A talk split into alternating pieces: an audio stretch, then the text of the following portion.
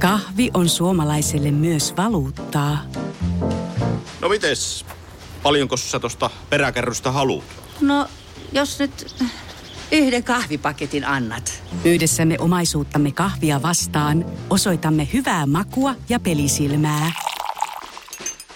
Kulta Katriina. Eläköön suomalainen kahvikulttuuri. Tämä on Podplay alkuperäissarja. 80-luvun uutiset Kasarilla. Toimittajana Pirjo Nuotio. Kasarin uutistudiossa Pirjo Nuotio. 3. elokuuta vuonna 1988 Neuvostoliitto armahti länsisaksalaisen opiskelijan Matias Rustin, joka oli toukokuussa 87 lentänyt pienkoneella Moskovan punaiselle torille. Rust oli ehtinyt kärsiä työleirituomiostaan vajaan vuoden. Rust läpäisi Neuvostoliiton ilmatilavalvonnan ja laskeutui yksimoottorisella Cessna-pienkoneella Moskovan punaisen torin lähelle suurelle Moskovajoen sillalle. Oikeudenkäynnissä Rust kertoi tehneensä huomiota herättäneen tempauksensa edistääkseen maailman rauhaa ja tavatakseen Mihail Gorbatsovin. 14. syyskuuta vuonna 1988 oppositio syytti hallitusta väärien tietojen antamisesta Verotus kevenee tiedotteessa. Laskelmat olivat osoittaneet monen veronmaksajan kohdalla päinvastaista. Ja urheilua. 17. heinäkuuta 1988 Florence Griffith Joyner juoksi uuden naisten 100 metrin maailmanennätyksen aikaan 10.49. Elokuussa puolestaan kaikkien aikojen paras jääkiekkoilija Wayne Gretzky siirtyi Edmonton Oilersista Los Angeles Kingsiin.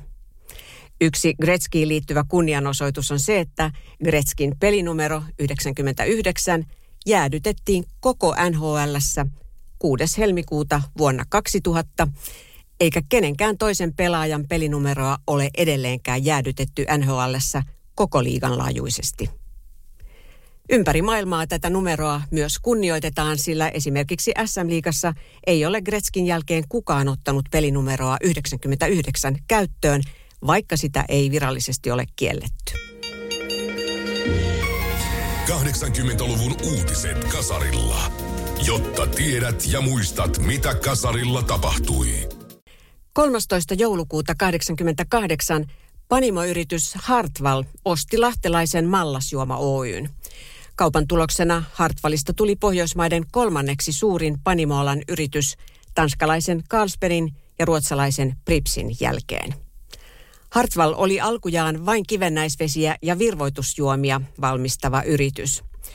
Olympiavuonna 1952 Hartwall alkoi valmistaa ensimmäistä alkoholijuomaansa lonkeroa. Lonkeroa oli alun perin tarkoitus valmistaa vain olympialaisten ajalle – mutta suuren suosion ansiosta juoman valmistus jatkuu yhä. 30. marraskuuta 1988 Yleisradion toimittajat aloittivat lakon, jonka syynä olivat palkkaerimielisyydet. Lakko hiljensi Yleisradion radio- ja TV-ohjelmat kolmeksi viikoksi. Radiokanavat lähettivät ainoastaan väliaikamerkkiä sekä merisään viidesti päivässä. Ja lopuksi urheilua. 26. syyskuuta 1988 kanadalainen pikajuoksija Ben Johnson jäi kiinni dopingin käytöstä Soulin olympialaisissa. Kansainvälinen yleisurheiluliitto tuomitsi Johnsonin menettämään 100 metrin juoksussa voittamansa kultamitalin ja määräsi hänet elinikäiseen kilpailukieltoon sekä julisti 100 metrin juoksun voittajaksi toiseksi tulleen yhdysvaltalaisen Carl Lewisin.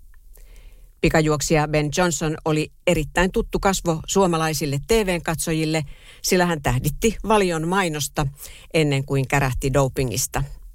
Käryn jälkeen valio joutui keskeyttämään TV-mainoksen esittämisen. 80-luvun uutiset Kasarilla. Jotta tiedät ja muistat, mitä Kasarilla tapahtui. 80-luvun uutiset löydät myös osoitteesta podplay.fi.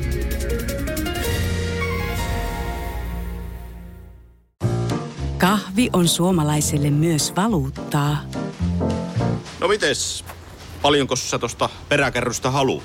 No, jos nyt yhden kahvipaketin annat. Yhdessämme omaisuuttamme kahvia vastaan osoitamme hyvää makua ja pelisilmää. Kulta Katriina. Eläköön suomalainen kahvikulttuuri.